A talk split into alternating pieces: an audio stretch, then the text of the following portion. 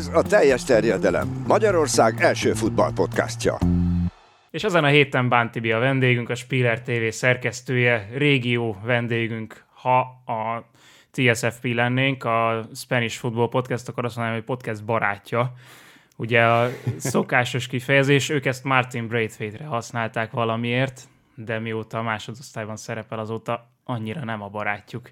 Ezt mondták legalábbis. Mi pedig Vái Bencével vagyunk itt, mert hogy Baumstar Tibi teljesítette a szeviai maratont, de majd őt is meghallgatjuk egy szeviai beszámolóval. Kezdjünk Olaszországban, Tibi, mert hogy te onnan hoztál hét pillanatát meglepő módon. Bár bármelyik bajnokságból hoznál nem lenne meglepő, mert mindegyiket figyeled, mindegyiket követed, sőt a múltkor megkaptam tőled azt a bizonyos dokumentumot, ami tényleg az összes kommentátor számára a lehető legnagyobb segítség a világon, mert hogy mindegyik bajnokságot írod is, hogy ki hány percet játszik. Sziasztok! Hát igen, sajnos van egy ilyen akut statisztika mániám most már gyerekkorom óta, és szerintem a hátralévő kis időben ez már nem fog megváltozni. Úgyhogy ezt kénytelen elviselni a környezetem. Annak meg direkt örülök, ha valaki mondjuk még használja is rajtam kívül. Igen, hát a szériából hoztam a hét pillanatát, és hát tökéletesen illeszkedve a podcast nagyszerű sorozatába, természetesen Zirzé a főszereplője, aki hát megint rúgott egy gyönyörű szép gólt, és hát nem csak őt kell kiemelni, hanem az egész támadás elképesztő volt, és ez a, ez a bolonya tényleg nagyon nehéz rá szavakat találni, mert ahhoz képest, hogy az első fél időben nagyjából közük nem volt a meccshez a Láció ellen, kijöttek a szünet után, jó persze ehhez kellett még, a, még az első fél időben Provedelnek ez a szenzációs megoldása, hogy ajándékozott egy gólt, de, de a második fél időben megmutatta a Bolonya, hogy tényleg egy nagy csapat, ami nagyon furcsán hangzik, de még azt gondolom, hogy, hogy még a bajnokok ligájára sem esélytelen ez a gárda. Tényleg most, most nagyon megy mindenkinek, tele vannak önbizalommal, hát látszott a gól előtt is, hogy mindenki olyan megoldást választott, ami egy középcsapatnál szerintem fel sem merülne, hogy megpróbálják.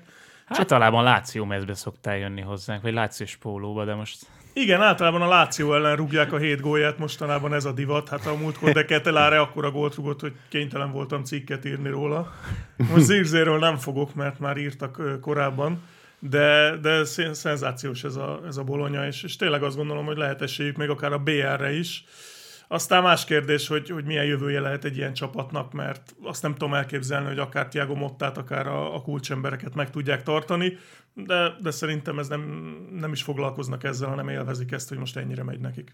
Az biztos, hogy jövőre ez egy nagyon kellemetlen zuhanásba csaphat át. Én amiatt nem féltem hosszú távon a jövő évet kivéve ezt a klubot, mert a, az ő vezetőségük az, az nagyon organizáltan működik, főleg az elmúlt két-három évben, és azért egészen elképesztő forrásokhoz fognak jutni, tehát Zirgzéért is 50-60 hát, milliót le fognak források. gombolni, meg a BL-lel is, igen. Úgyhogy... Sőt, ugye, hogy áll most az olasz bajnokság ebben az ötödik helyes BL rangsorban? Hát most még elsők, a, hogyha azt leszimulálják előrefelé, akkor valószínű, hogy az angolok lesznek az elsők, és az olaszok a másodikok.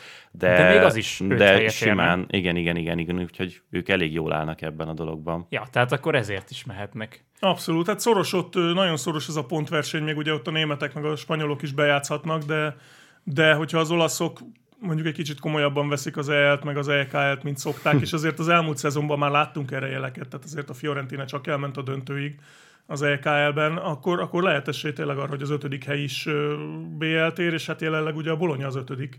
És meg hát akik hogyha... mögöttük vannak, azért hát finoman szólva nem parádéznak, úgyhogy Hát akik előttük, azok sem. Hát azok sem, de azok mondjuk lehet, hogy némelyik jobb csapat, de, de mondjuk bármilyen furcsán is hangzik, szerintem, hogy lefelé nem nagyon kell aggódni a bolonyának, ha csak tényleg valami óriási krak be nem üt, és egyszerre meg nem sérül az összes kulcsember. Jó, hogy erről a konferencia ligáról beszéltünk, mert beszélhetünk arról, hogy kikinek szurkol a Betis Dinamo Zágráb párharcban. Nálam ez a hét pillanata, mert a horvátokról kevésbé tudtam úgy feltétlenül elképzelni, bár ha valakiről, akkor talán róluk, hogy meglépne, meglépjenek egy ilyet. Robert Járni, aki legendás játékos, és megjárta ugye a PMFC-t és a Puskás Akadémiát is itt Magyarországon edzőként. Most az U17-es horvát válogatottnak volt az edzője, egészen addig, amíg a múlt héten ki nem jelentette a Betis Dinamo Zágráb Európa Konferencia Liga playoff meccs kapcsán, hogy Igazából ő három évet játszott a Betisben, vagy három szezont, és soha nem kötötte semmi a Dinamo Zágrábhoz, úgyhogy egy kicsit inkább a Betis felé húz a szíve. És erre azt mondta a horvát szövetség, hogy na ezt azért ne. De amúgy nagyon szépen megindokolták a hivatalos szövegben, csak úgy elsőre tényleg furcsán hangzik az, hogyha egy játékos azt mondja, hogy van egy párharc, és a másik csapatnak szó. Tehát, hogyha teszem azt, Horváth Ferenc azt mondaná egy Fradi meccs kapcsán, hogy ő nem a Fradinak szurkol, hanem mondjuk a Slavia Prahának. Akkor... Vagy a Dinamónak, hát mégis csak Horváth. Bocs. Kész. Eltiltunk ezektől, Tibi. szóval, hogy ez, ez normális eljárás? Nem, nem gondolom annak egyébként. Szóval ez miért ne szurkolhatna egy nemzetközi klub csapatnak bármilyen sorozatban, és ez ráadásul az a durva, hogy még csak nem is szurkolás, hanem csak a szavak alapján egy ilyen némi részrehajlás, vagy, vagy hogy valahogy így fogalmaznám meg. Megmondom amúgy, hogy mi a korrekt ebben, ahogy a Horvát Szövetség tényleg megfogalmazta azt, hogy miért rúgják ki. Öm, azt mondták, hogy nem lenne ezzel semmi probléma, hogyha magánemberként valaki szurkolna egy, egy csapatnak egy ilyen párharcban, és szurkoljon a horvátok ellen is, de hogyha arra gondolnak, hogy az U17-es válogatottban vannak dinamó játékosok is, akkor számukra ez valahol úgy visszataszító lehet, hogy, hogy az edző az U17-es válogatottban lehet, hogy még kivételezik is azért, mert ő hajduk kötődésű.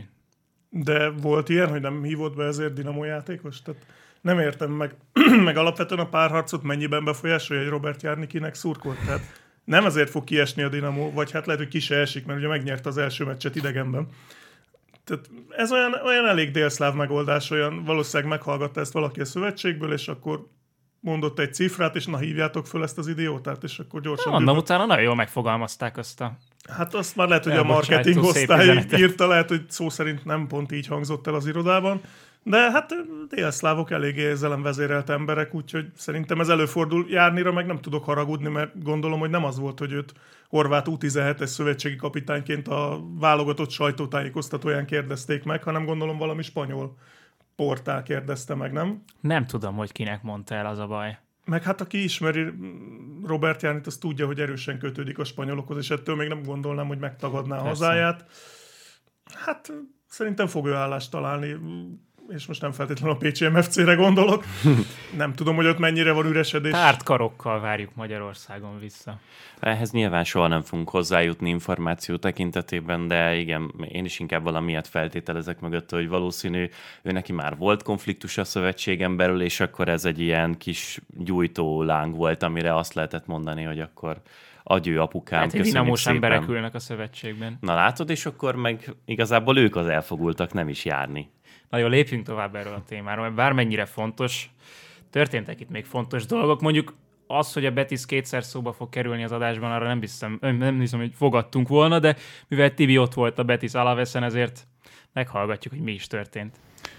Túl vagyok életem első La Liga mérkőzésén, egy Betis Alaves meccsen, ami 0-0-ra végződött, rengeteg helyzetet hagyott ki a Betis, de mégis magával ragadott a szevillai csapat, leginkább azért, ahogyan a szurkolók a meccs előtt énekeltek. Hogyha ezt valaki nem hallotta még, annak javaslom akár tévén keresztül is. A helyszínen egyébként lehet olvasni a szövegét a dalnak, úgyhogy akár még mi is bekapcsolódhattunk volna, hogyha ezt kicsit jobban ismerjük, de még így is egészen hátborzongató volt ezt végighallgatni, végigélni, úgyhogy kicsit betis szurkolók lettünk. Tibinek nagyon jó hangja van, úgyhogy bekapcsolódhatott volna. Azt hittem azt fogja mondani, hogy nem volt elég hangunk itt a maraton után. Hát először egyébként gratulálunk neki a lefutott maratonhoz, főleg ahhoz, hogy ugye négy órán belül maradt Szevijában. Nagyon szép volt az idő, lehetett nézni még a tévében is, hogy uh, mi történik.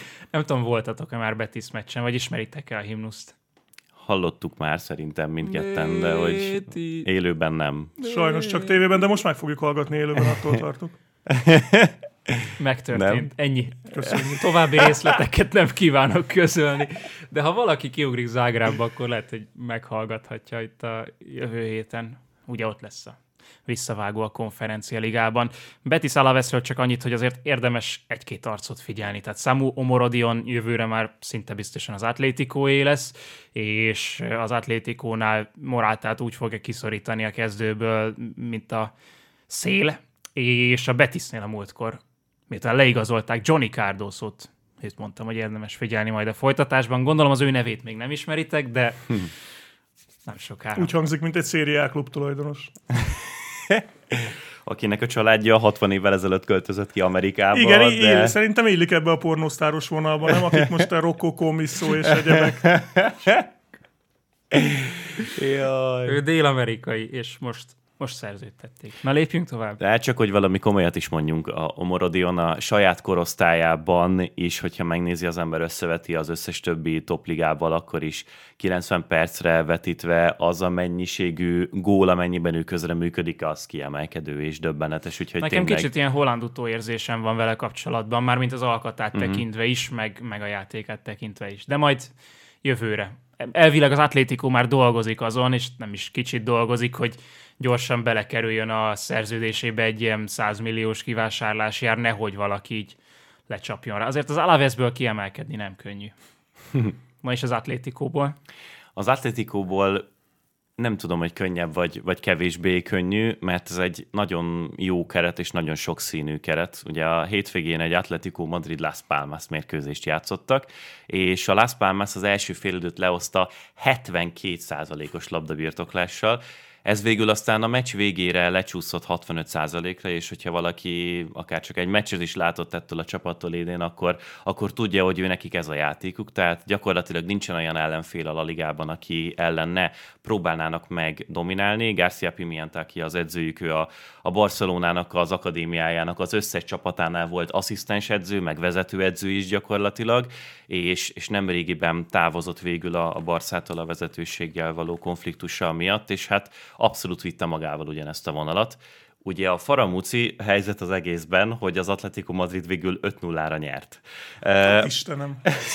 nem, nem, így összességében nem túl nagy meglepetés, csak tényleg nagyon nagyon mókás, hogyha így ránéz az ember a statisztikákra, meg végignézte ezt a meccset, mert tényleg azt látta, hogy van egy kis csapat, aki sokkal inkább nagy csapatként viselkedik, és a nagyobb csapat hagyja őket, hogy nagy csapatként viselkedjenek. De az Atlético Atlétikóként viselkedett.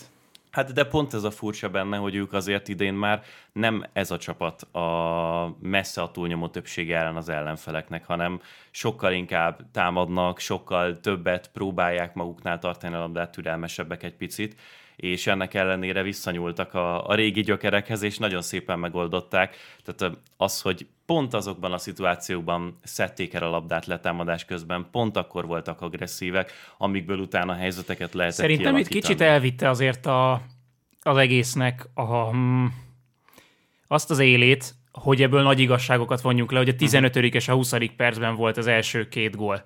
És ugye addig én ilyen atlétikót idén még nem láttam, aki nagyon jó ötlet volt ezen a, ez ellen a Las Palmas ellen, hogy iszonyatosan keményen támadtak le, és így ebben a szezonban még nem láttuk ezt az atlétikót.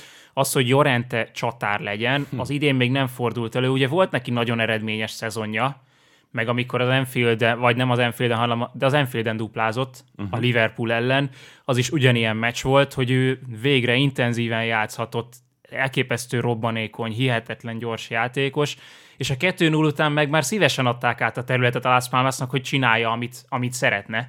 Itt az a durva, hogy eddig az első 15 percben egyáltalán nem kapott gólt a Las Palmas, az első félidőben pedig szerintem a szezonban kettőt. Tehát, hogy ők, ők amíg nem fáradnak el, vagy nem fáradtak el, addig kikezdhetetlenek voltak, de most jött az Atlético, és ezért kiderült, hogy elég halvány játékosai vannak ennek a Las Palmasnak, ahogy már többször is, tehát Munirral és Sandro Ramirezzel elég nehéz hm. bajnok csapatot építeni, de még konferenciáliga csapatot is. És, és ezzel akartam én is lezárni az egészet, hogy egyébként ez a futballnak a valósága, hogy játszasz te akármilyen lelkesen, dominánsan kis csapatként is, úgy is az a lényeg, hogy milyen játékosaid vannak, és amikor szembe jön egy Atletico Madrid, akkor azért lebukik az, az ember, hogy lehet akármennyire stabil a te szerkezetet, tartogathatod, ameddig csak szeretnéd a labdát, de a végén úgy is az esetek túlnyomó többségében azt fog nyerni, akinek egyszerűen a jobb játékosai vannak, és, és ez ilyenkor megtörténik. De még ha egy fél gondolatot szabad, azért pont ez a meccs segít abban, hogy az Atletico Madrid idén a BL-ben szerintem egy kifejezetten eredményes csapat lehet. Ugye rá, rápihentek az intermesre, tehát Grizi nem is játszott, ki volt még, De Paul is pihent uh-huh. végig, Axel Witzel, mint húzó ember sem. Az a legjobb párharc lesz szerintem itt a nyolcad döntőkben az Inter Atletico Madrid. Az Inter önmagában is nagyon-nagyon-nagyon jó, és már szétdicsértük őket idén. Az Atletico Madrid meg tényleg egy borzasztó nehéz ellenfél lesz, úgyhogy azt vártam, meg várom a legjobban. Hát az biztos, hogy két nagyon okos csapat fog találkozni. Valósz... Bocsánat, valószínűleg egy izgalmas párharc lesz. Nem biztos, hogy a leglátványosabb, hm. de nagyon meglepődnék, ha mondjuk a visszavágó 80. percében még biztosan tudnánk, hogy melyik csapat mm. fog ja, Az első meccstől kicsit tartok, hogy az, az nem lesz annyira látványos, főleg így a... Hát négyes fél gól alá azért érdemes tenni valószínűleg. Meghallgatjuk Ádit? Persze. Azon talán azt hiszem már senki nem fog meglepődni, hogyha esetleg a hét pillanatában már megint az Arzenáról beszélek. Az már egy fokkal érdekesebb lehet, hogy ennek most semmi köze nem lesz a Burnley hétvégi 5 0 legyőzéséhez, mert hát szép-szép dolog, de mondjuk egy Manchester United elleni siker sokkal komolyabb dolog a klub életében, még akkor is, vagy lehet, hogy főleg akkor most már, hogyha ez a női bajnokságban történik. Egy dolog, hogy az Arsenal 3-1-re győzött hazai pályán a United-del szemben, ez természetesen arra felé is rangadó jelen pillanatban ezzel a sikerrel a harmadik és a negyedik helyet foglalja el a két csapat a női szuperligában, az Arsenal a harmadik, ezt azért jegyezzük meg mindenképpen. Ami ennél sokkal érdekesebb és izgalmasabb viszont az az, hogy hazai pályán telt ház előtt játszotta ezt a mérkőzést az Arsenal, és a hazai pálya az Emiré stadiont jelentette, vagyis 60.160 néző volt kíváncsi a helyszínen egy női bajnoki mérkőzésre, ami függetlenül attól, hogy milyen két csapat játszik egymással, óriási dolog, és pontosan meg is mutatja azt, hogy jelen pillanatban mit is jelent a női labdarúgás az Egyesült Királyságban. Jó összehasonlítási alap például a Betis, ahol a szintén 60 ezeres stadion, a konferencia liga mérkőzésre 25 ezeren voltak kíváncsiak a Dinamo Zágráb ellen, abszolút negatív csúcs itt a szezonban, és a hétvégén is bár Tibi azt mondta, hogy nagyon jó volt a hangulat, de 43 ezeren voltak, ami megint csak így a negatív csúcsot döntögeti. Tehát, hogy ehhez képest az, hogy 60 ezeren kint vannak egy női meccsen, egészen elképesztő. És nem azért, mert hogy a férfi csapatnak nem menne annyira mm. a futball, tehát hogy nem erről van szó. Nem, Angliában nagyon nagy hype van most a női focinak, és nagyon jó is a, a női bajnokság.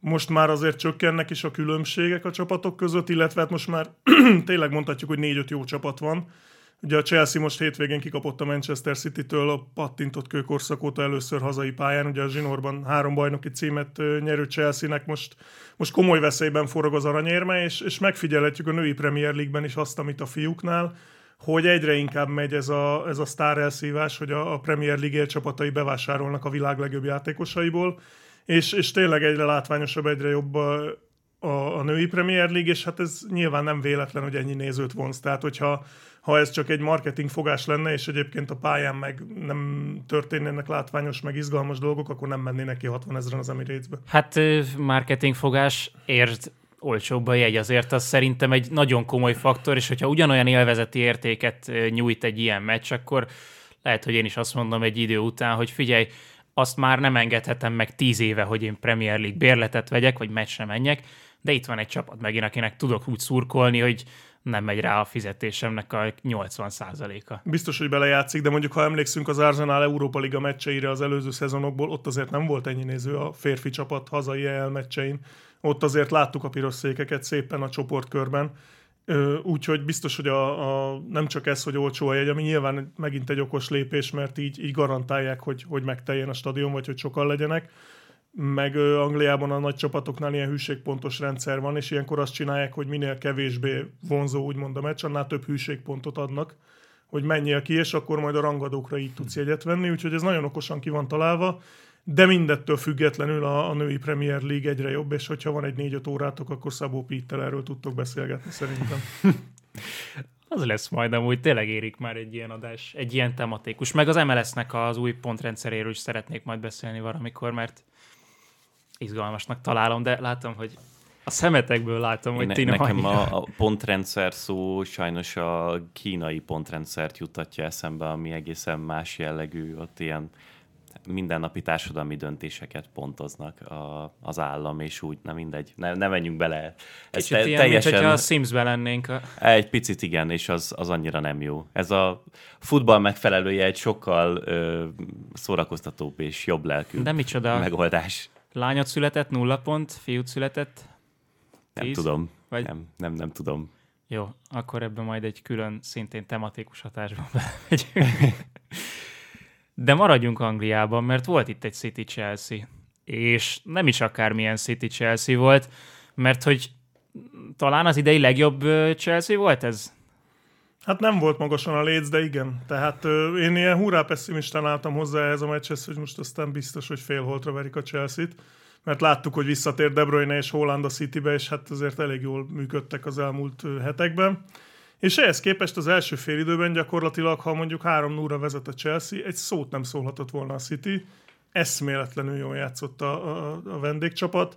Nagyon-nagyon nagy szívvel, óriási elszántsággal, hát ö, ki is emelhetném, akit nem, szerintem még soha senki nem emelt ki a Chelsea-ből, mert nem volt rá oka, Axel Dissasit, akinek 16 tisztázása volt ezen a meccsen. Hát az egy csapatnak szokott lenni annyi. Igen, az. Arsenalnak 13 volt a Burnley ellen, megnéztem.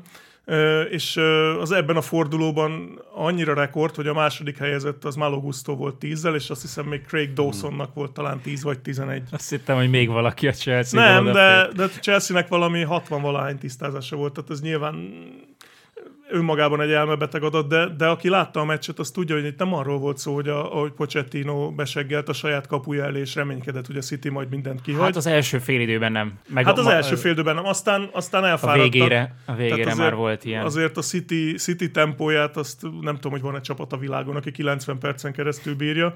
Annyira nem, hogy általában még a City sem. De, de most azért a végén azért kellett izgulni, tehát azért volt az a Rodri fejes, ami ott Sálobáról két centiről a kapu mellé csorgott, meg ott volt némi kézilabdázás is az ötösön belül a ráadásban. Szóval nem mondom, hogy nem volt jobb a City, teljesen természetes, de mondom, szerintem mindenkinél jobb a City. Most egy ilyen körülmények között hazai pályán lejátszott meccsen szerintem a világ minden csapat ellen így játszana a City, csak a világ csapatainak 98%-át megveri. Ezt a Chelsea-t meg most nem verte meg, és mondom, ez nem egy ilyen teljesen reménytelen, óriási mákolt egy pont volt. Tehát az első félidő az, az kifejezetten jól nézett ki a Chelsea szempontjából. Nagyon tudatosan, nagyon okosan, és hát ugye a szokásos, hogyha nem Nicholas Jackson lenne ott, akkor még az is lehet, hogy egy komolyabb különbség kialakult volna, de hát valamiért mindig Nicholas Jackson van ott, miközben Enkunku állítólag már egészséges, és most is beállt csereként. De szerintem Sterlinget is nyugodtan elővehetjük itt az első fél időben történtek kapcsán. Így összességében végül is azt hiszem az atletikán hallottam, hogy mondhatjuk, hogy a kihagyott helyzetek és talán zicserek meccse is volt ez, mert Sterling is az első gólja előtt már kihagyott egy zicsert. Igen, azon gondolkodtam, hogy Edersonnak vagy valamilyen nem tudom, valamilyen testszagmágia, vagy valami lehet, mert annyira féltek tőle, tehát látszott, hogy a közelébe érnek, és így, így teljesen megrettentek, és hát Nicholas Jacksonnál ez még ugye előfordul, de Sterling azért már látott egy más, tehát azért aki, akitől ő megijed, az valamit nagyon tud. Főleg az Etihadban. Hát igen, ő azért, őt azért nem kellett körbevezetni, és hát ugye az első ember a történelemben, aki a Manchester Citynek ex-City játékosként oda-vissza gólt lőtt egy szezonban. Mondjuk ez inkább azt mutatja, hogy a City nem szokta eladni a jó játékosait. De most úgy tűnik, hogy kettőt is sikerült a Chelsea-be. Igen, köszönjük szépen. Igen, Palmer, Palmer azért nem volt annyira jó, mint amennyire szokott, de, de még így is jó volt, mert ő, ő egy egészen elképesztő klasszis, és Guardiola el is mondta, hogy ez kizárólag az ő felelőssége, hogy Cole Palmer most nem a Cityben játszik, de azt gondolom egyébként, hogy ha használhatunk ilyen nagy szavakat, az angol futball hasz, hálás lehet neki, mert a Cityben biztos, hogy nem kapna ennyi szerepet, még annyit sem, mint Phil Foden, és Phil Foden is valószínűleg sokkal jobb játékos lenne, hogyha bármelyik másik csapatban játszana. Szerintem Cole Palmer is jól járt, a Chelsea nyilván jól járt, a City-t nem féltem, és az angol futball biztos, hogy nagyon jól járt ezzel az átigazolással, mert ez a Palmer Gallagher kettős, ez nem mondom, hogy Lampard Gerrard, de azért lehet belőlük valami. A, a, bocsánat, a Manchester City, nem tudom, hogy ez miféle hang volt, ami feltört a torkomból. Szóval a Manchester City meg Guardiola ezzel kapcsolatban szerintem tök nyíltan kommunikál mindig, hogy Guardiolát sokszor kérdezik erről, mi ez a dolog nála, hogy ha valaki menni akar, akkor elengedik.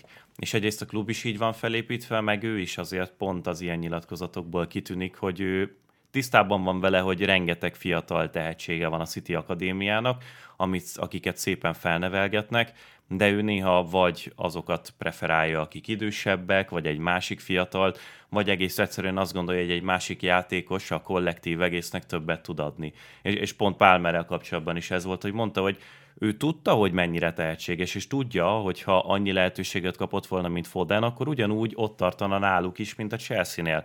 De ő már ezt szerette volna játszatni, Bernardo Silva szerette volna, Foden szerette volna, és ezért inkább elengedik. Láviával is tök hasonló a dolog, meg az elmúlt években sok fiatallal, hogy ha azt gondolják, hogy van egy náluk jobb opciójuk, akkor menjenek nyugodtan, tisztában vannak, hogy mennyire tehetségesek, el fogják ennek megfelelően kérni az árukat, de nem problémáznak ebből akkor sem, hogyha a Chelsea-nek kell továbbadni, ha a fogadófél tényleg megfizeti ezt a ezt a Persze meg nem véletlenül vágyódik el valaki a Cityből. Tehát csak úgy azért, mert nincs kedved ott játszani, vagy tehát, hogy nem, nem úgy jössz el, hogy, hogy minden rendben van amúgy, csak, csak éppen meguntad. Igen, hát a, nagyjából a Palmer olyan 17-18. játékos volt ebben a Cityben, és Guardiolának nincs szüksége 17-18 játékosra. Szerintem és ő is egyszer... érezte, hogy ennél több hát van benne, szerintem de ezt, el is, szerintem ezt, ahogy Guardiolát így megismeri az ember, szerintem ő el is mondta ezt Palmernek, hogy figyelj, itt ennyit fogsz játszani, lehetsz az FA kupa gól királya, ha meg jön egy jó ajánlat, akkor el fogunk engedni, jött, és elengedték, és szerintem nem hiszem, hogyha majd Cole Palmer, nem tudom, aranylabdás lesz, vagy nem tudom mi lesz. Nem hiszem, hogy Guardiola verné a fejét a falba, hogy úristen, mit csináltam. Így döntöttem, kész, és ettől, ettől a City nem lesz rosszabb csapat. Guardiola meg főleg nem lesz rosszabb edző. Ha már itt tartunk, akkor jön egy ligakupa döntő. Mennyire vagy optimista itt, Tibi, mert a Liverpoolnál ugye kidőlt most megint Trent Alexander-Arnold, Alisson valószínű nem épül föl, Szoboszlai Dominik valószínű, hogy nem épül föl, bár azért az még nem olyan biztos, és Diogo Zsota is megsérült. Nagyon kíváncsi vagyok, hogy ki nyer 11-esekkel. Gyakorlatilag teljesen biztos vagyok benne, hogy ez egy döntetlen lesz, és aztán majd eldől, hogy kinek jobbak az idegei.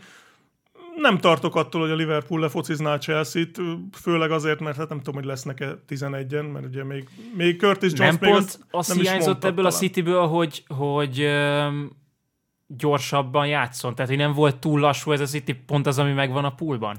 Ó, fú, ez, ez, ez egy nagyon érdekes dolog, hogy erre így kérdezel rá. Szerintem volt, amilyen szempontból túl lassú, volt a Citynek a pályán lévő csapata, meg volt, amiben pont nem az kellett volna, hogy még ennél is gyorsabbak legyenek. Itt most a, arra gondolok, hogy ugye a City úgy állt föl, hogy Rodri mellé, aki kvázi az egyedüli belső középpályás ebben a csapatban, Julián Alvarez volt visszahúzva ilyen 8-as, 10-esnek, Mm, és Akanji volt az, aki a védelemből föllépegetett, miközben ők birtokolták a labdát.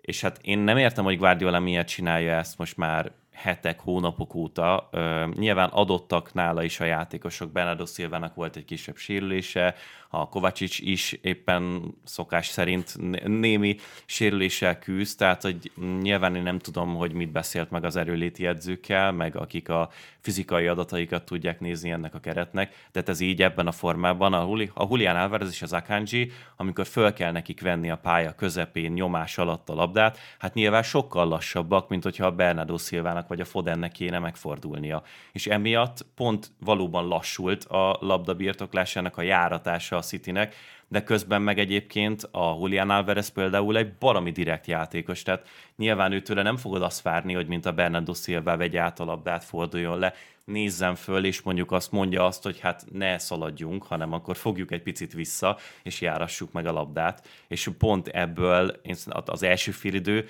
az City színvonalon, meg minőségben szinte értékelhetetlen volt saját magukhoz képest. Aztán utána, amikor pont lecserélte Julian Alvarez Guardiola és bejött Bernardo Silva, akkorra fáradt el a Chelsea, és akkorra állt össze pont az a, az a Man City összetétel, amiből szerintem Mm, tényleg akár ki is lehetett volna nézni, hogy mondjuk megfordítják a meccset.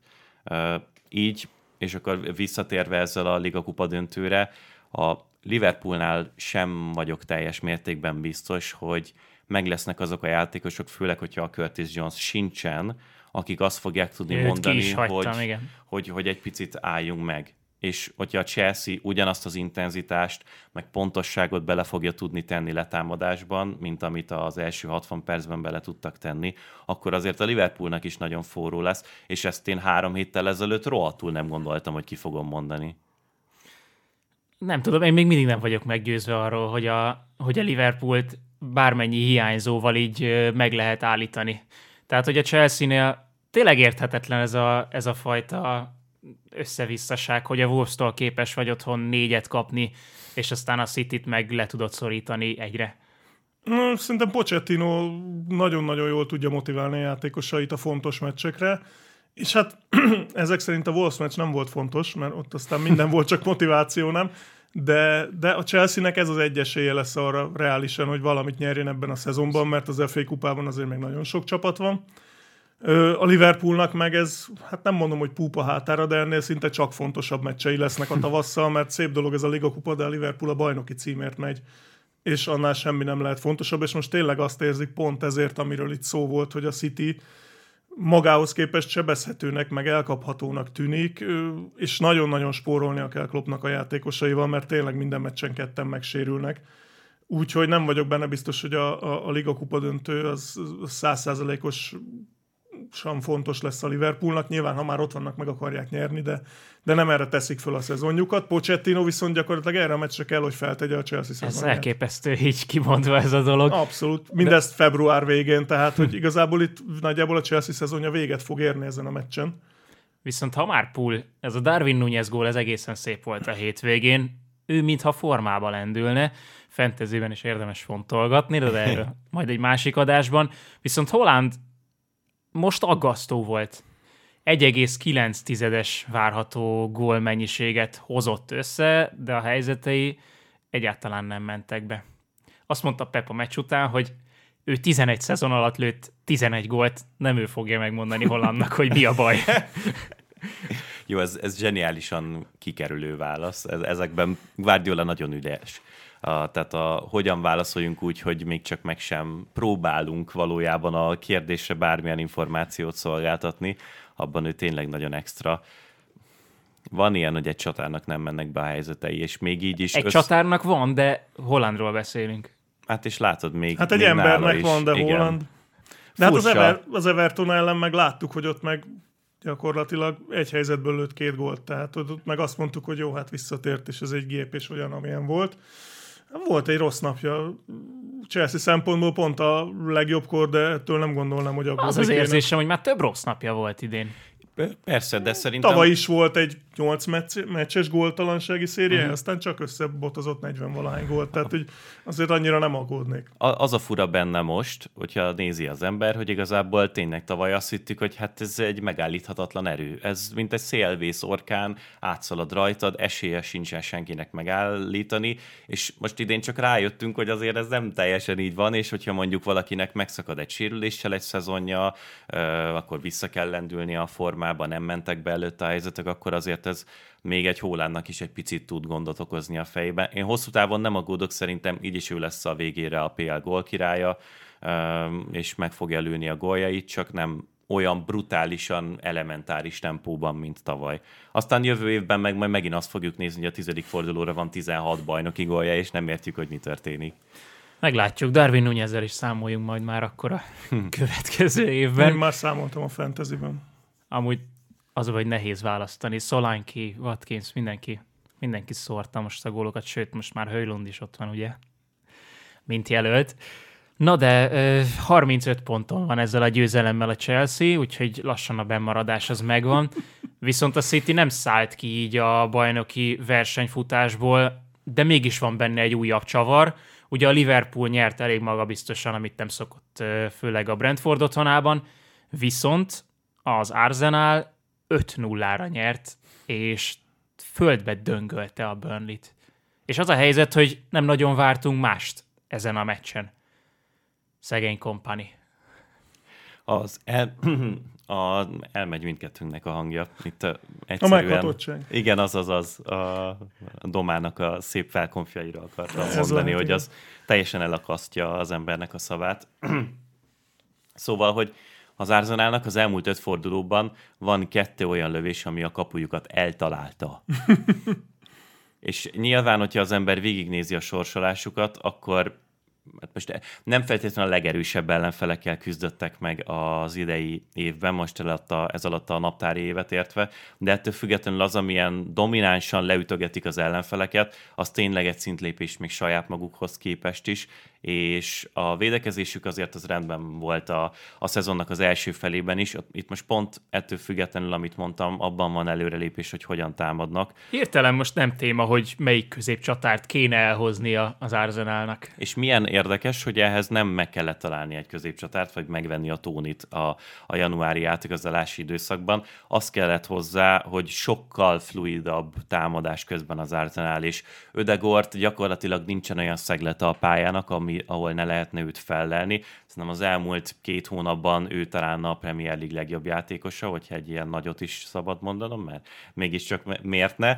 És, és tényleg rengeteg helycserével játszanak, Trosszár is nagyon mélyen visszalép, Martinelli is sokat kombinál, Ben White mm, sokkal többet tűnik föl a pálya középső területein, és ettől annyira gördülékenyebbé vált a, a labdabirtoklásuk, hogy a támadójáték sokkal jobban működik. A támadójáték meg a, a védekezés az meg olyan, mint egy ilyen yin-yang, hogy az, az együtt jár, és hogyha az egyik oldalt jobb vagy, akkor a másik oldalt is tudsz fejlődni. Úgyhogy ez, ez most nagyon-nagyon-nagyon jól néz ki. Csak mondom, hogy a januári hónap legjobb szavazáson Diogo Zsota Conor Bradley terőzte meg, tehát hogy ők voltak a a legjobb formában lévő játékos. Sőt, a PFA-nél Bradley lett a hónap legjobbja, hmm. ami így wow, nem volt olyan nagyon sok meccs, de, de azért... Augusztusban még elég nagy otca volt, nem? Hogy Azt... Conor Bradley a hónap játékosa lesz a PL-ben. Az egészen biztos. Szerintem ennyit most erről a versenyfutásról, úgy is fogunk még róla beszélni. Menjünk kicsit lejjebb a tabellán, mert Ten Hag azt mondta, hogy a United visszaszállt a BL indulásért folytatott versenybe. Kicsit megijedtem, hogy mit fogsz mondani. A bajnoki címet gondoltad? Igen, az vagy? meredek lett volna. Akkor azért kértem mondtam. volna egy nevetőszünetet. Nem én mondtam, Ten mondta a meccs után, ami nem volt meggyőző, de nem ez most a forró téma, sokkal inkább az, hogy itt a bevásárlás folytatódik. Mert hogy Dan Ashworth is úgy tűnik, hogy sikerült nagyon gyorsan meggyőzni. Ez a legfélelmetesebb számomra itt talán, hogy Ugye 22. februárjában történt meg az a váltás, amikor Ashworth átment Brightonból Newcastle-be. És ugye mi itt mondjuk, amikor szezon közben beszélünk a Unitedről, akkor főleg az, az ö, adja a beszédtémát, hogy milyen az aktuális forma, de az a helyzet, hogy ebből kiindulva, ebből a döntésből, meg ebből a lépésből a United még mindig talán a legnagyobb brand egész Angliában, és egy pillanatnyi gondolkodásba sem került ezek szerint Ashworthnek az, hogy rábólincson erre. Érdekes, mert azt gondolnám, hogy a Newcastle-nél izgalmasabb, hosszú távú projekt nem tud lenni. Hát ez az. Egy fekvő nyolcas a költségvetésük gyakorlatilag, és azt, azt, azért az még nincs kész ez a Newcastle, az látszik. Tehát, hogy ahhoz, hogy ezek tényleg európai élcsapat legyenek, mint ami nyilván a cél egy ilyen háttérrel, ahhoz azt gondolnám, hogy még évek építkezése szükséges, és ashworth valószínűleg ők is azt gondolták, hogy jó, hát akkor ez az ember majd itt szépen segít felépíteni, és aztán a felénél kiszállni, nekem ez nagyon furcsa, mert nyilván a Manchester United, ahogy mondtad, egy óriási brand, és nagyon jól hangzik, de hogy most a Newcastle az miért nem jó neki? Tehát ott aztán szerintem sokkal kisebb kockázattal lehet építkezni, mert a Unitednél gyakorlatilag, ha most ott tartanának, ahol a Newcastle, már biztos, hogy fölgyújtották volna a stadiont meg a klubházat, nem értem, tehát szerintem egy sokkal kockázatosabb lépés, és semmiféle garanciát nem látok, nyilván ebben a mezőnyben nem is lehet. Garancia... Kockázatos lépés? Most már Nagyon. A, az elmúlt Szerintem... hetek kinevezései alapján Szerintem is? rendkívül kockázatos. Nézzük meg az elmúlt évek mellényúlásait. Oké, okay, hogy nagyon sok pénzért tudsz játékost venni, de, de egy Unitednél nem elfogadható a negyedik hely. És azért, ha megnézzük reálisan, mondjuk a következő évekre, oké, okay, Klopp nélkül ez a Liverpool nem tudjuk, hogy milyen lesz, de az Arsenal szerintem minden tekintetben előrébb jár, a Cityről nem is beszélve, és onnantól kezdve azt lehet mondani, hogy a, ha bronzéremnél fő, többet érsz el, akkor az már egy óriási bravúr. Uh-huh. És egy Manchester Unitednél szerintem nem lehet cél a bronzérem. Egy Manchester Unitednél a győzelem a cél, a trófeák a cél, és én, én nem látom ebben a Manchester Unitedben. Tehát ez ha ez a csapat első akar lenni és BL-t akar nyerni, akkor szerintem most a mostani keretet, edzőt úgy, ahogy van, szét kell zavarni, amit meg nem tudsz megcsinálni egy Premier League-ben, mert egyszerűen nincs rá időd, nincs rá pénzed, meg, meg Hát az, szakmailag hogy sem február tudsz van. összere...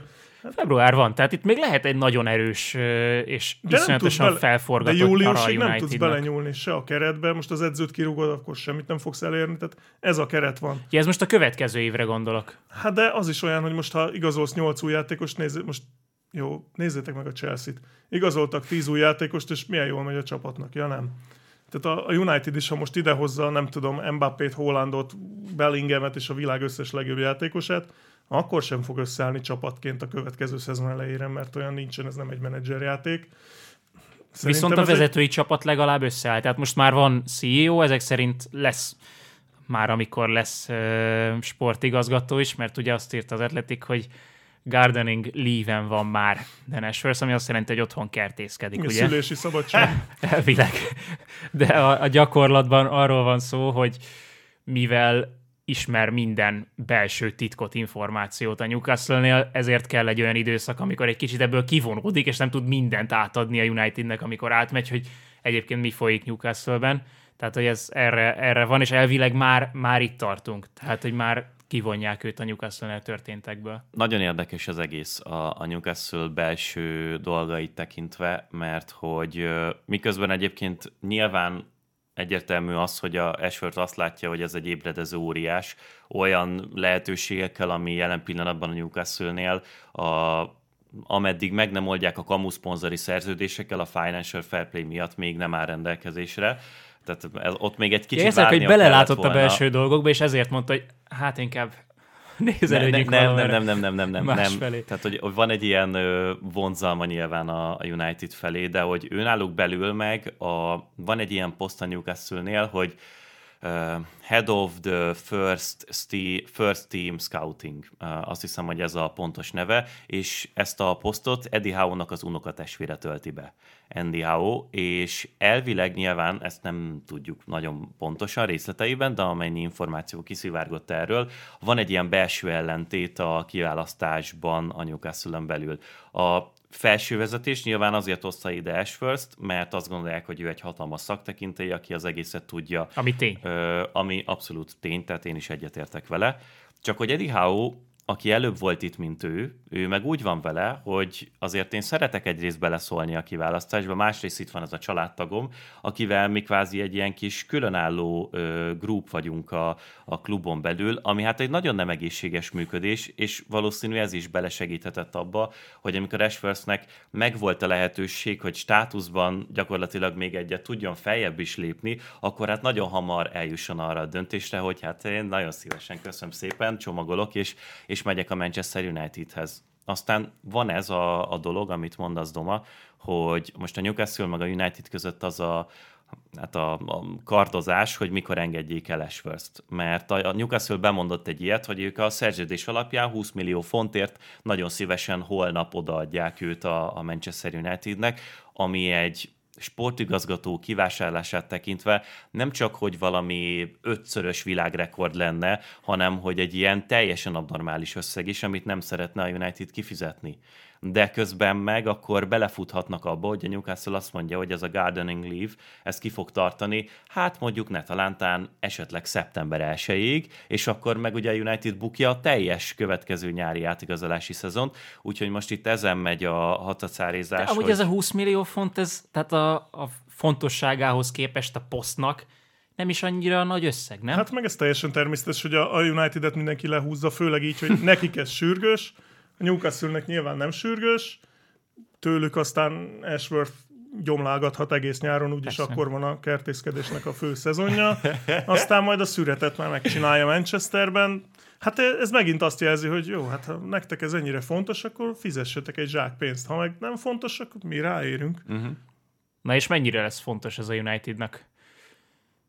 A, azért nem egyértelmű a válasz, amit a Tibi felvetett, mert tényleg azt egyelőre, bár én nagyon pozitív dolgokat látok itt az Ineos mozgásokkal kapcsolatban az elmúlt hetekben, azt én nem tudom például, meg senki sem tudja megmondani kívülről, hogy ők befelé mit fognak kommunikálni, hogyha mondjuk kinevezik Ashworth-t.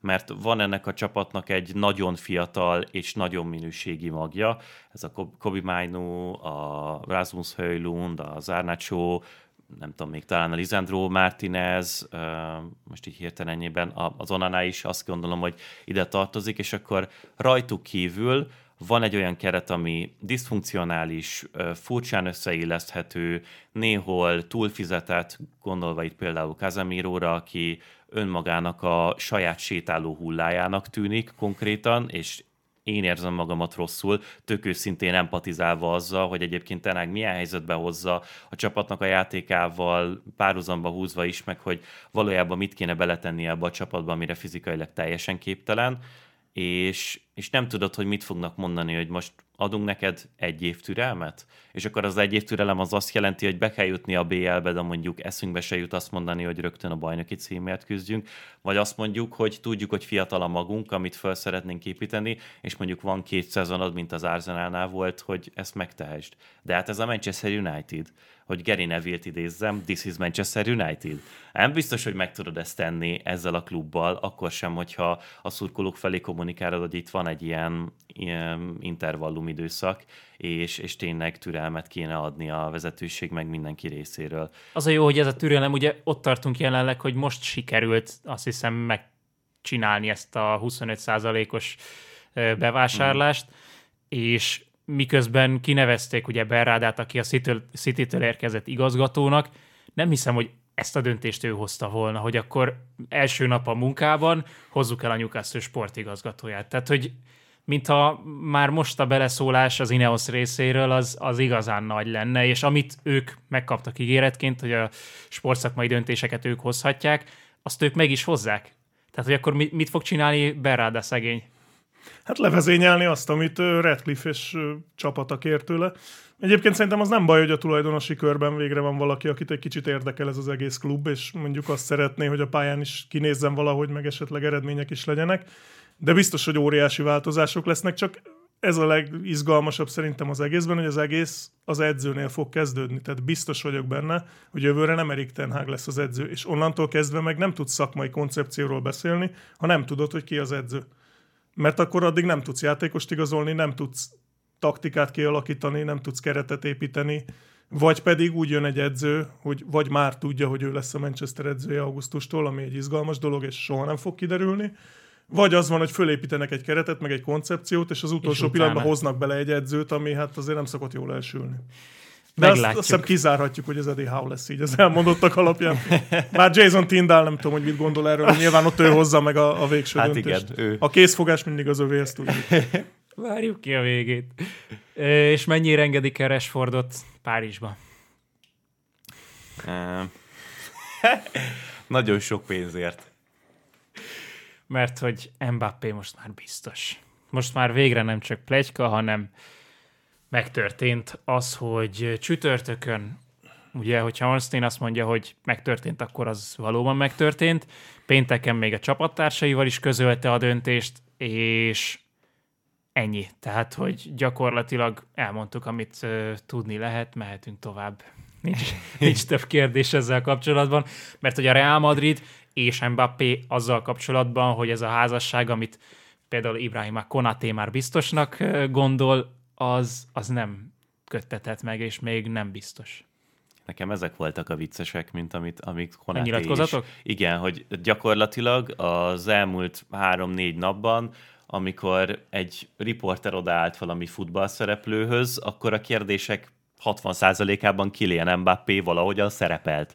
Nem feltétlen kellett, hogy egyáltalán beszéljen vele az illető az elmúlt három hónapban, de hogyha véletlenül már játszott vele együtt egy válogatottban hat meccset talán, vagy nem is tudom. Elég, ha ismerős a Facebookon. Igen, akkor, akkor egyértelműen ő már nyilván szakértője annak, hogy, hogy ő hova fog aláírni. De annyiban azért szerintem árulkodó, hogy ez nyilván egy, egy nagyon fontos lépés, egy egészen kiemelkedően meghatározó játékosnak a sorsa, ami nyilván mindenkit foglalkoztat, meg valamiféle pillangó hatással is lesz majd, mert hogyha tényleg a Real Madridba ír alá, akkor mondjuk ott elkezdhet valaki kérdezősködni, hogy Rodrigóra esetleg van-e szükségetek Vinicius a következőkben, Junior. Viniciusra, igen, mert utána majd Endrikit is két év múlva be kéne valahogyan illeszteni ebbe a puzzle-be, úgyhogy ilyenek vannak, de hát egyelőre a hivatalosnak tűnő hírek ellenére is leginkább csak találgatni tud az ember. Hát itt a nyilatkozata szerintem viccesebb volt, még Konaténál is. Tehát az, hogy lehet, hogy erős szó, de mint egy kicsit ilyen kényszeredetten már fölkészült volna erre a kérdésre, és azt mondta, hogy hát nekünk, hogyha erről van szó a párbeszéd, akkor szóba kell jönnünk. Tehát, hogy mi, mi ott kell, hogy legyünk a versenyben, mert a világ egyik legjobbjáról van szó, és jaj, hagyjál békén. Mikor lesz Arsenal játékos Mbappé, ez a kérdés. Soha az életben. Ez kizárólag Thierry Henry múlik. Volt Szegényre mekkora nyomást helyeztek, hogy figyelj, figyelj, Thierry, győzd már meg, jó? Tehát, tudjuk, hogy 200 millió, nekünk van rá 30, és akkor intéz már létszi, mert vagytok olyanban. Tényleg óriási, a, rengetegszer említettük már mi is a, a CBS-nek a BL műsorát, amit uh, Kate Abdo, Michael Richards, Jamie Carragher és Thierry Henry csinál, és hát te, nyilván, amikor kiderült a hír, akkor felmerült ez is a, az egyik részében a műsornak, és akkor így a, a két Abdo felolvasta, hogy kikkel került szóba. Először a Jamie Carragher, szerintem ezt a videót láttam, hogy 15-ször annyira vicces. Jamie Carragher így nem érti, hogy mi, mi az Arsenal az került szóba. Elkezdi élőben megkeresni a híreket, fölolvassa, és az a, az a címe a cikknek, amit megtalál, hogy uh, Kylian Mbappé esetlegesen követheti az Arsenal legendájának és példaképének útját Thierry Henryét, és akkor így kamera Thierry Henry, mindenki a stúdióban oda, és így miért néztek rám? Úgyhogy nem, nem tudom, hogy valójában mennyire élő kommunikáció ez, de az Arsenalnak valószínű ez az egyetlen reménye, hogy ezt a transfert nyelbe üthessék. Én tényleg azt vártam azon a videón, hogy most ott alás, adásban felhivatják Henrival Mbappét, hogy beszéljen rá. Tehát igazából még tényleg csak ez hiányzott. De hát valószínűleg elképesztő, hogy évek óta mi megy ott a háttérben e, e körül a srác körül, aki valószínűleg csak focizni szeretne, és már rohadtul elege van az egészből, most már jó, most már adjátok ide a papírt, aláírom, aztán hagyjatok engem békén. De hát azért addig még szerintem alszunk párat, mire ebből aláírás lesz. Bár olyat is olvastam, tehát mondjuk a dörmögő dömötör már megszellőztette, hogy már réges-rég aláírt, és már igazából már két BL-t nyert a Real Madriddal, csak ezt még nem láttuk. Ezek után fixen összesorsolják a Reált meg a PSG-t, Az hogyha, biztos. hogyha össze... Tehát, hogy aláírás, és utána fogják őket És összesorsolni. kíváncsi vagyok, hogy a párizsi szurkolók majd mivel fogják megdobálni szerencsétlen Mbappét. Hát ez az. Most a hétvégén nem játszott egyébként, de tényleg az, hogy hova ír alá, az még inkább a jövő zenéje. Az, hogy kijön a helyére, mert innentől ezzel lehet foglalkozni, szerintem az már valid kérdés, és az is izgalmas, hogy ugye Viktor Osimhen és Rafael Leao a két jelölt, akiket talán a leghangosabban kiabáltak, vagy köpködtek itt az elmúlt napokban, mindketten Lilleből kerültek oda, ahova, és a Lille-nél Luis Campos szálai azok teljesen egyértelműek, aki továbbra is tanácsadó a Paris Saint-Germainnél. Hát mondjuk azért Leao-t nem volt nehéz észrevenni, meg Osimhen sem. De egyébként meg azt nem tudom, hogy így szokták-e Párizsban így végig gondolni, hogy egyébként ott egy Kolomuani. Tehát, hogy tehát Hát, középcsatár ha nekik csak egy kell. Kolomuáni lenne. De hogy kell nekik középcsatár? Tehát Leo az, az teljesen egyértelmű, nagyon sok szempontból csereszabatos Mbappéval, nyilván egy szinten lejjebb, de hát Mbappénál mindenki egy szinten lejjebb ez rengeteg pénz is lenne. Hát Mind a nyilv- kettő. Tehát, hogy itt nyilván, 100 milliós. De Osimhen nem tudom, minek kell a Párizsnak, azon kívül, hogy Mhm. nyilván lehet mutogatni, meg kirakni a trófeák közé, de mondjuk ez a galaktikus buli, ez egyszer már nagyon nem jött be nekik. A Úgyhogy szegény, Lehet, hogy most egy kicsit, ok- pont, hogy ott van Campos, lehet, hogy egy kicsit Hát értelmesebben föl, igen, most igazolnak. megtörtént ugye az elmúlt, most már több szezonban szerintem, hogy inkább a franciák felé fordultak, és jöttek azok a játékosok, akikre ö, tényleg egy francia magot lehet építeni, és Zaire Emer is most már ebbe a kategóriába tar- tartozik, de Bárkolát is mondhatnánk arról a posztról, hogy ő is azért jött, mert ő francia, és a szurkolók is biztosan jobban elfogadják, mint hogyha megint francia galaktikusokat akarnak építgetni. Igen, úgyhogy gondolom Vinicius Junior-t fogják megvenni. Ebben a vonulatban Ez szerintem ez egyértelmű.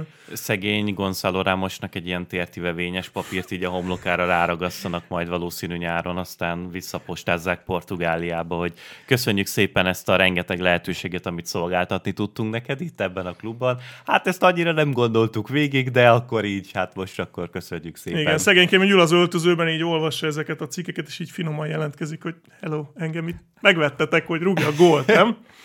Akkor most mégse, tényleg? Jó, hát ez Úgy tűnik, Érdekesen működik a PSG, de hát mindig is érdekesen működött. Ezzel együtt még mindig valószínűleg sokkal racionálisabbak a dolgok, mint amikor Neymar és Messi körül forgott minden. De nagyon kíváncsi vagyok, mert azért tényleg, hogyha Mbappé is lelép, már pedig ugye ez most már elvileg tény, akkor, akkor itt végérvényesen bekövetkezik az a korszakváltás, hogy itt most már egy értelmes szakmai építkezés kell ahhoz, hogy elérjenek valamit, mert azt már megpróbálták, hogy levadásszák a legfelső polcot, az nem jött be, és hogyha tényleg ez a csapat bajnokok ligáját akar nyerni, már pedig mi mást akarna, akkor, akkor itt komoly építkezésre lesz szükség, és ahhoz, ahhoz nagyon nem mindegy, hogy kivel pótolod Mbappét. Eddig itt kuporgatták ugye az utolsó kis Szegények. filléreket, most meg felvetti őket majd a pénzt. hogyha Mi sül ki belőle?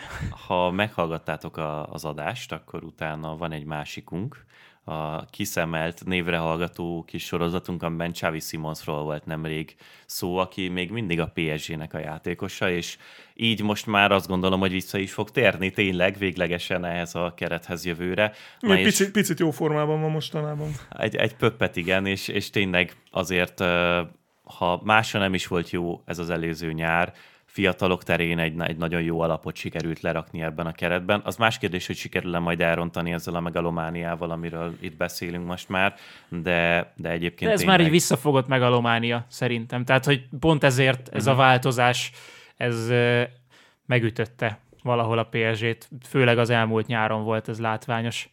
Xavi Simons viszont a spanyol újságírók kedvence volt itt a Real párharcban, mert hogy ő tud beszélni a spanyolokkal, spanyolul, Kroos tudott a németekkel németül, és akkor őt keresték, de ha már Németország.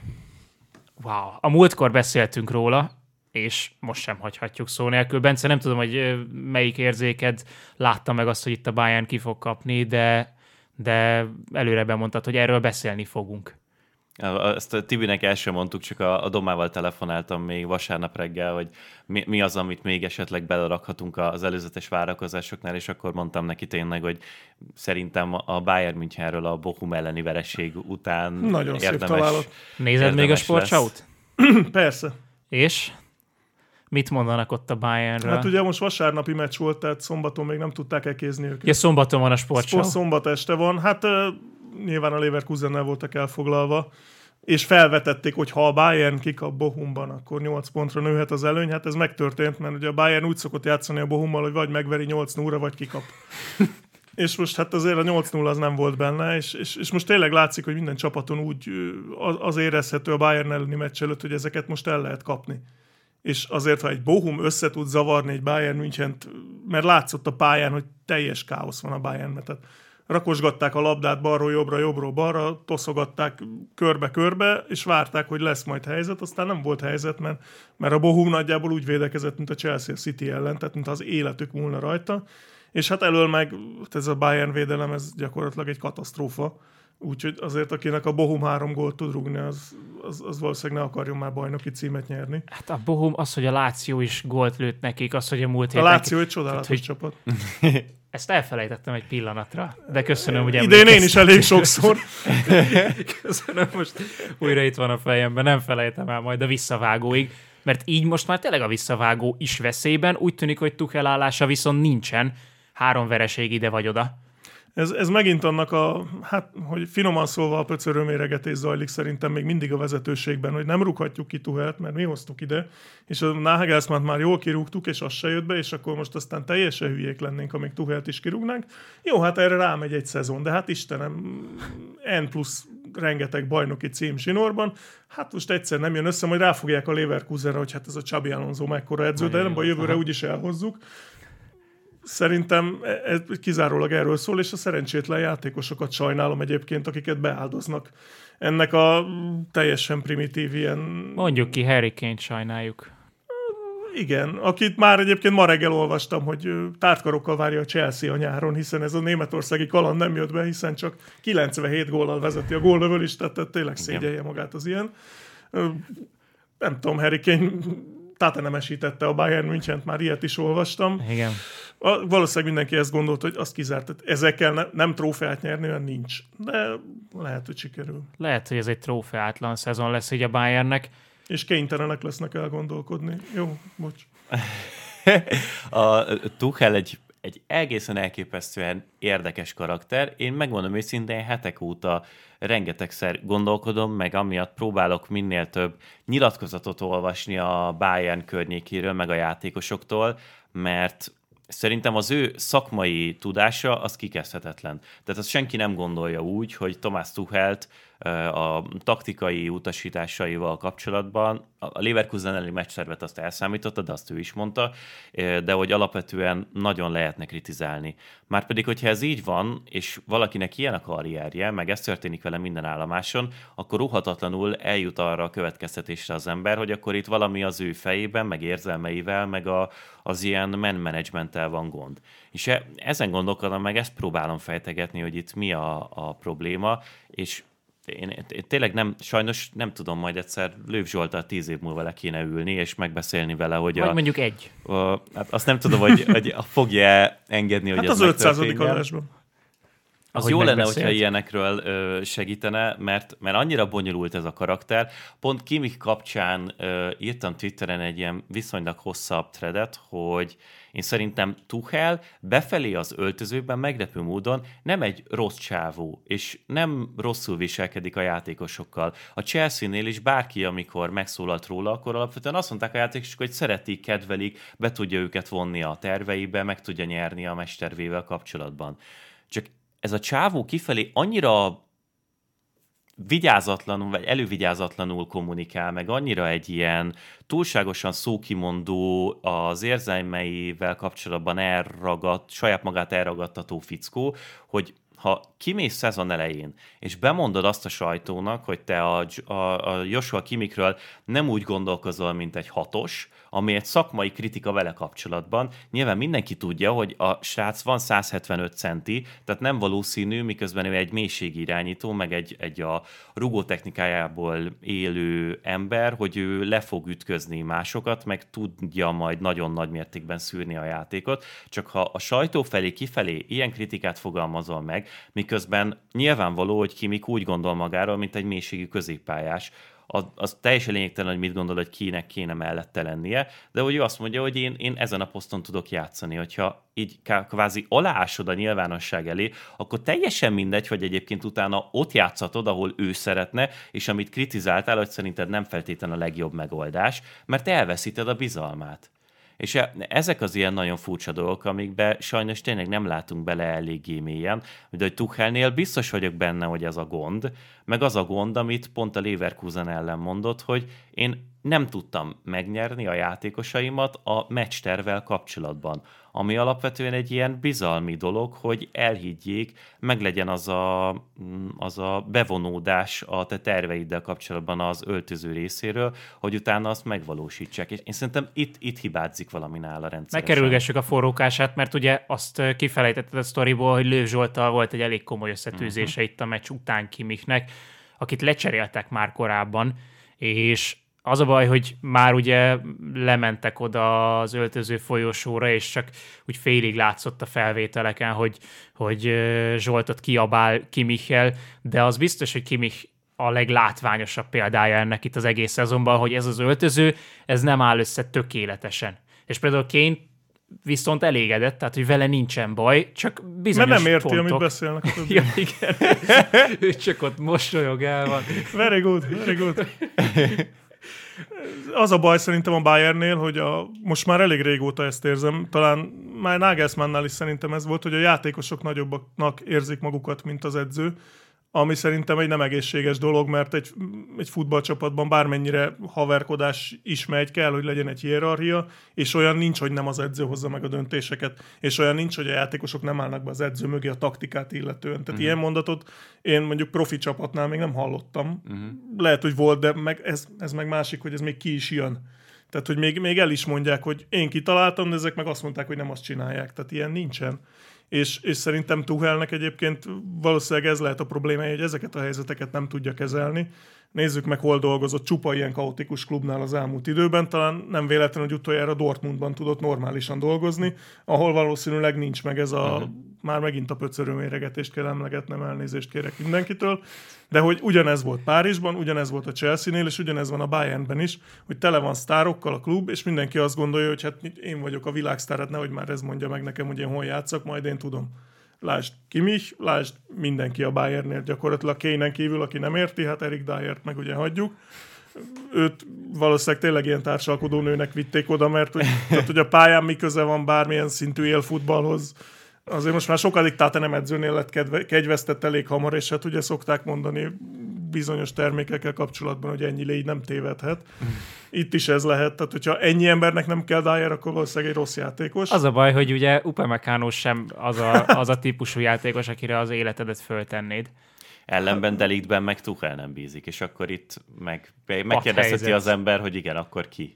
De miért? Dyerben bízik Tuchel? Nem, az biztos nem, nem, abszolút nem, de hát hogy Most ott, ott eleve úgy tudunk, Kiben bízik Tuchel? Reméljük még Löv Zsoltban, de hát ez ő meg ugye bal hátvéd, és mm-hmm. nem, nincs sport. Úgy tudom, lejárt a sportorvosi. ez lesz a következő tényleg, hogy itt Pavárt mondjuk sikerült végül lerendeznie. Tehát, hogy abból, abból jól jött ki, de, de nagyjából ennyi. Na mindegy, azért ezen a meccsen is előfordult az, ami most az általános kép Németországban, lehet, hogy meg is zavarta valahol a bayern hogy meg kellett szakítani kétszer is ezt a találkozót, mert hogy dobálják be főleg a teniszlabdákat, meg a kis csoki pénzérméket, vagy lehet, hogy igaziakat is, de ezen a hétvégén elég komoly újításokat hoztak a nézők. Tehát, hogy volt itt uh, modern repülő, illetve volt távirányítós autó. Hogy csempészel be a kabátod alatt egy távirányítós autót egy stadionba. Hát gondolom egy gyereket csempésznek be, és akkor azt mondják, hogy hát neki hoztam, hogy játszom, mert unni fogja a meccset. A füstbombát meg valószínűleg nem kérdezték meg, hogy ezt kinek hozta, melyik, melyik rokon szeretne a füstbombával játszani, de imádom a német szurkoló kreativitását. Tehát azt. nem az van, hogy WC papír dobálnak, mint az olasz elődök, meg, meg esetleg még olyat is, ami, amire hivatott a WC papír eredetileg, hanem itt tényleg itt aztán kreativitás van, és tényleg csoki pénz, meg hát ez a távirányítós autó, és imádtam, hogy jöttek a biztonságik, és rugdosták ki a távirányítós autót. A Próbálták, és visszakanyarodott mindig. Hát, hát az, olyan, ezek a az, az, olyan, erre nem számítottak, hogy ezt valaki irányítja. Azt láttátok, hogy miért távirányítós autó volt? Mert egy ennek jelentés tartama volt. A, ki volt írva utána egy Molinóra, hogy minket nem irányíthattok távirányító, vagy nem tudom, hogy mi Zseni. volt a pontos Zseni. Ö, Itt a kreativitás. Német. Ugye a múlt héten meg az volt, hogy bicikli lakatokat a kapufára tettek. Mi volt a lakat kódja, tudjátok? 5001. Jaj, Ugye az 50 plusz 1-re utalva. És ezt se árulták el, jöttek a flexel, és le kellett vágni mhm. természetesen, és aztán jött a Molinó, hogy az 50 plusz egy az... Ez olyan csicskáztatás amúgy. De gyönyörű, és, és az a szép, hogy ezt a Német Szövetség szó nélkül hagyja. Tehát, hogy mi történik, 24 perc hosszabbítás van az első időben, és akkor mi van? Semmi. Majd a jövő héten is 24 lesz, mert meghátrálni nyilván nem tudnak, mert ebbe egyszer beleálltak, hogy ők hajlandóak e- ebbe az egész bizniszbe belemenni. Ettől nem hátrálhatsz ki, mert avval megmutatod, hogy nem te vagy a főnök, ha viszont ez van, akkor komolytalan lesz a német bajnokság, mert egyszerűen tehát nem tudsz egy meccset megnézni, mert nem tudod, mikor lesz vége, nem tudod, mikor van félidő, és ráadásul még csak az sincs, hogy mindig ugyanott, tehát most a Darmstadt Stuttgart volt talán, a 45 plusz 24. percben volt gól az első félidőben, és néztem, hogy valamelyik meccsen már elkezdődött a második félidő, Darmstadtban még tartott az első, Tehát, hogy tökéletesen követhetetlen, Hát és pont ez még a... jó, hogy nem mi közvetítjük, ugye, a, tehát hogy a, a tévéseknek ez, ez a Hát rémálom. az biztos, és akkor ilyenkor mit csinálsz? Most vársz, tehát azt csinálják, mint mondjuk a múltkor az Uniónnál, hogy letakarították a 2000 teniszlabdát, jöttek vissza a csapatok, és újra, és akkor kezdték el újra dobálni, mikor már jöttek vissza. Tehát, hogy direkt nyilván szemetek Igen, a egy szurkolók. Partizán uh, Red Star meccsen legalább kiszámítható. Ott kosár, mer- kosár meccsen, fel. hogy ott feldobják a labdát, és akkor berepül minden szemét, letakarítják, és mehet a meccs. De itt nem tudod kiszámítani. Igen, itt több, több adag szemetet gyűjtöttek össze, nagyon okosan csinálják. Szóval igen, az egész Bundesliga lesz ettől komolytalan, és egyébként meg a Leverkusen sajnálom nagyon, mert életük szezonját futják, és 5 év múlva senki nem erre fog emlékezni, hanem ez volt az a szezon, amikor a távirányítós autók, meg a csoki pénz, meg a teniszlabdák, meg a hülye szövetség. A háttérről is két szót azért, mert szerintem érdemes tisztázni, hogy mi történik. Ha valamit elértek egyébként a szurkolók, akkor az az, hogy a Blackstone nevű befektető csoport meghátrált. Hát itt ezt ugye- lehet elérni, hogy az üzleti partner azt mondja, hogy hát ebbe én nem fogok pénzt rakni, hát ez egy komolytalan baromság. És nehogy már a, a iskolázatlan szurkoló döntse el, hogy meddig tart egy meccs. Ezt el tudják érni, mert nyilván a liga, amit az előbb is mondtam, nem hátrálhat meg, mert saját magából csinál hülyét. Viszont az üzleti partner azt fogja mondani, hogy ebbe én nem rakom bele a pénzemet. Hát ez, ez nem egy jó dolog, ez nem fest rám, nem fe, mutat rólam jó képet, hogy, hogy ehhez adom a nevemet. És ezt szerintem baromi okosan fölismerték a szurkolók, hogy ezt itt lehet megtörni, ezt az egészet. A ligát nem lehet megtörni, akkor a másik oldalon kell elzárni a pénzcsapot, és szerintem el is fogják érni. Jelölt Legalábbis szeretnék még. hinni benne. Tehát, hogy a, a CVC Capital Partners talán ez a nevük, akik már a La Ligába például befektettek, ők ott maradtak. És az a helyzet azért furcsa a helyzet, mert hogy most nem az 50 plusz 1-es szabály van veszélyben, egyelőre. De úgy érzik a szurkolók, hogyha Hogy az meg lesz ez mutat. a befektetés, akkor később, bár lehet, hogy most nincsen követelése a CVC-nek, hogy, hogy mi változzon a német fociban, de később ez azt eredményezi, hogy hát összességében, hogy kommercializálódik, úgy, ahogyan a Premier League. Drágábbak lesznek a jegyek, majd megmondják, hogy mikor legyenek a kezdési időpontok, mert Németországban nincs olyan, mint a spanyoloknál, hogy hétfőn meccs, izé, jó, pénteken még ugye belefér, de hétfőn ott, ott nincsen foci. Tehát, hogy hétfőn a szurkolók kívánalma miatt, mert az már úgy hétköznap, nem játszanak. Ez ott nem fér bele, és természetesen a jegyárak is minden egyéb azt mondják, hogy változhat. És majd a folyamánya lehet az 50 plusz egy is. Tehát, hogy ezért tiltakoznak igazán. Ez tényleg padhelyzet. A, meg ami még egy ilyen plusz fűszer, leginkább kesernyés, és nem tudom mi a, milyen keserű fűszerek vannak. Bármi, hogy- ami romlott. akkor ez egy ilyen romlott fűszer, hogy a Hannovernél egész pontosan az történt, hogy a, a klubnak a, hát sose, sose tudom a Bundesliga esetében, hogy kéne mondani, de hogy a klubnak a közgyűlése az úgy szavazott, hogy ők ezzel a döntés ellen vannak, és a vezérigazgató pedig felülvizsgálta ezt. És a Hannover klubként megszavazta úgy, hogy egyébként a, a szurkolói bázis, meg azok, akik a, a klubnak a szívei lennének, nem tudom, hogy kéne ilyen nagyon emocionálisan fogalmazni, ők meg az ellen voltak, hogy ez megtörténjen. És hát na, ez viszont egy picit azért pont azt mutatja, hogyha én lennék német szurkoló, ismerve az ő hozzáállásukat, akkor itt én is elgondolkodnék azon, hogyha ezt meg lehet tenni egy ilyen döntéssel kapcsolatban, akkor mással kapcsolatban miért ne csúszhatnánk bele abba, hogy ez egyre inkább meg fog történni. Ami még egy ilyen plusz dolog, meg érdekes szerintem, hogy talán főleg azokat, akik mondjuk a, a Premier League-el foglalkoznak rendszeresen, ő, nekik egy picit furcsa lehet ez a Tibi, te rengeteg Bundes 2-t is nézel, meg, meg nagyon elmerültél a német Sajnálom. fociban. Csodálatos az Zank Pauli, csak ismételni Ja, ja, tudom tényleg. magam. A világ legjobb csapata. Igen, bocsánat. É- És hogy neked ez, ez nem így van, de aki mondjuk a Premier League-hez hozzászokott, annak ez egy tök fura dolog, hogy ez, ez nem egy befektetés, ennek nem örülni kéne, hogy, hogy pénz érkezik. Gondolj bele, hogy Amerikából a- mit szólnának Hát ehhez. ott, a... ott, ott Nem biztos, értik. hogy ők nem Mi ez, értik az sport? egészet. Mi, mi az, hogy ezeket a szurkolókat még nem tiltották ki egy életre? Mi az, hogy megszakítasz egy meccset? A terméket. Igen. És Igen, hát, a németek teljesen máshogy működnek ilyen szempontból. És az a vicces, hogy még, még a Red Bull Leipzignál is máshogy működnek, tehát még Mhm. ott, is, ott is vannak erre a tiltakozásra utaló jelek, ami a tökéletes paradoxon. Tehát, hogy a, amit egész Németországban gyűlölnek, mert hogy nem német klub, és, és semmi köze a tradíciókhoz, még ott is felmerül ez, hogy a szurkolók tiltakoznak.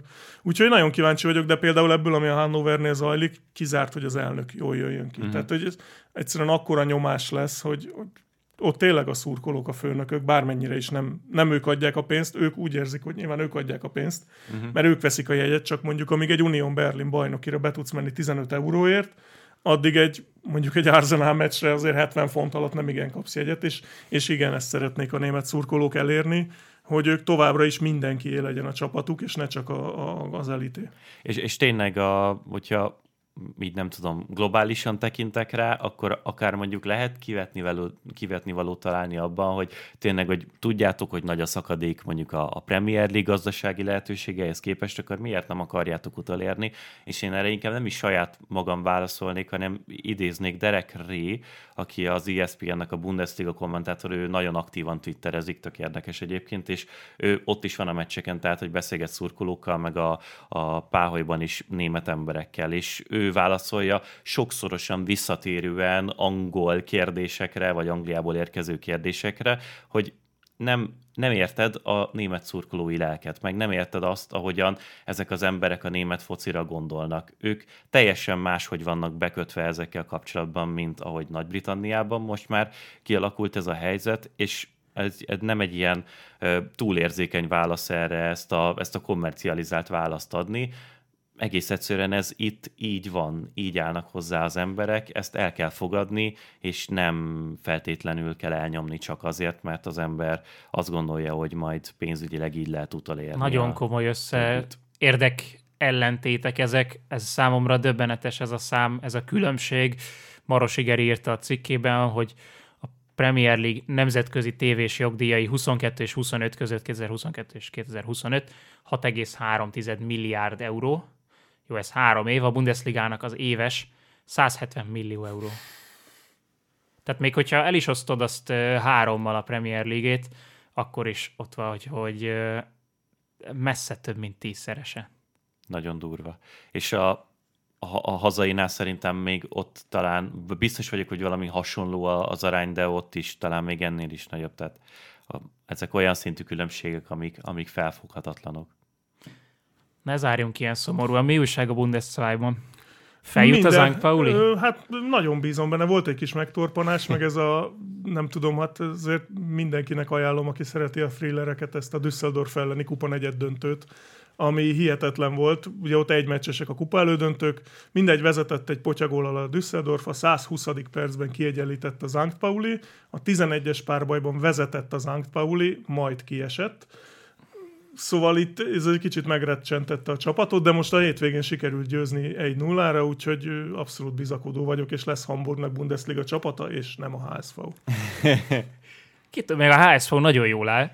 Hát az nem úgy, a, nem úgy a Hertha meg a Sáke. Ugye azért leesni, nem a Hertha most jobban áll, de a Sáke ugye nem fog leesni, nyugtass meg.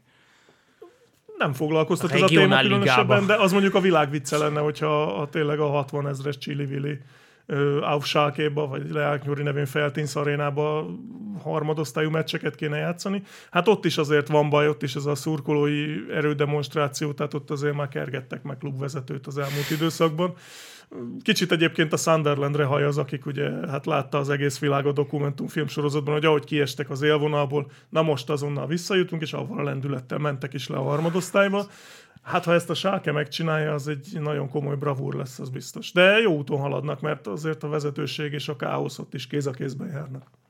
Fél szemünk a Bundesliga-on, fél szemünk a Luton Townon. Köszönjük, hogy itt voltál, Tibi. Én és köszönöm. köszönjük a meghallgatást, megtekintést is. Sziasztok!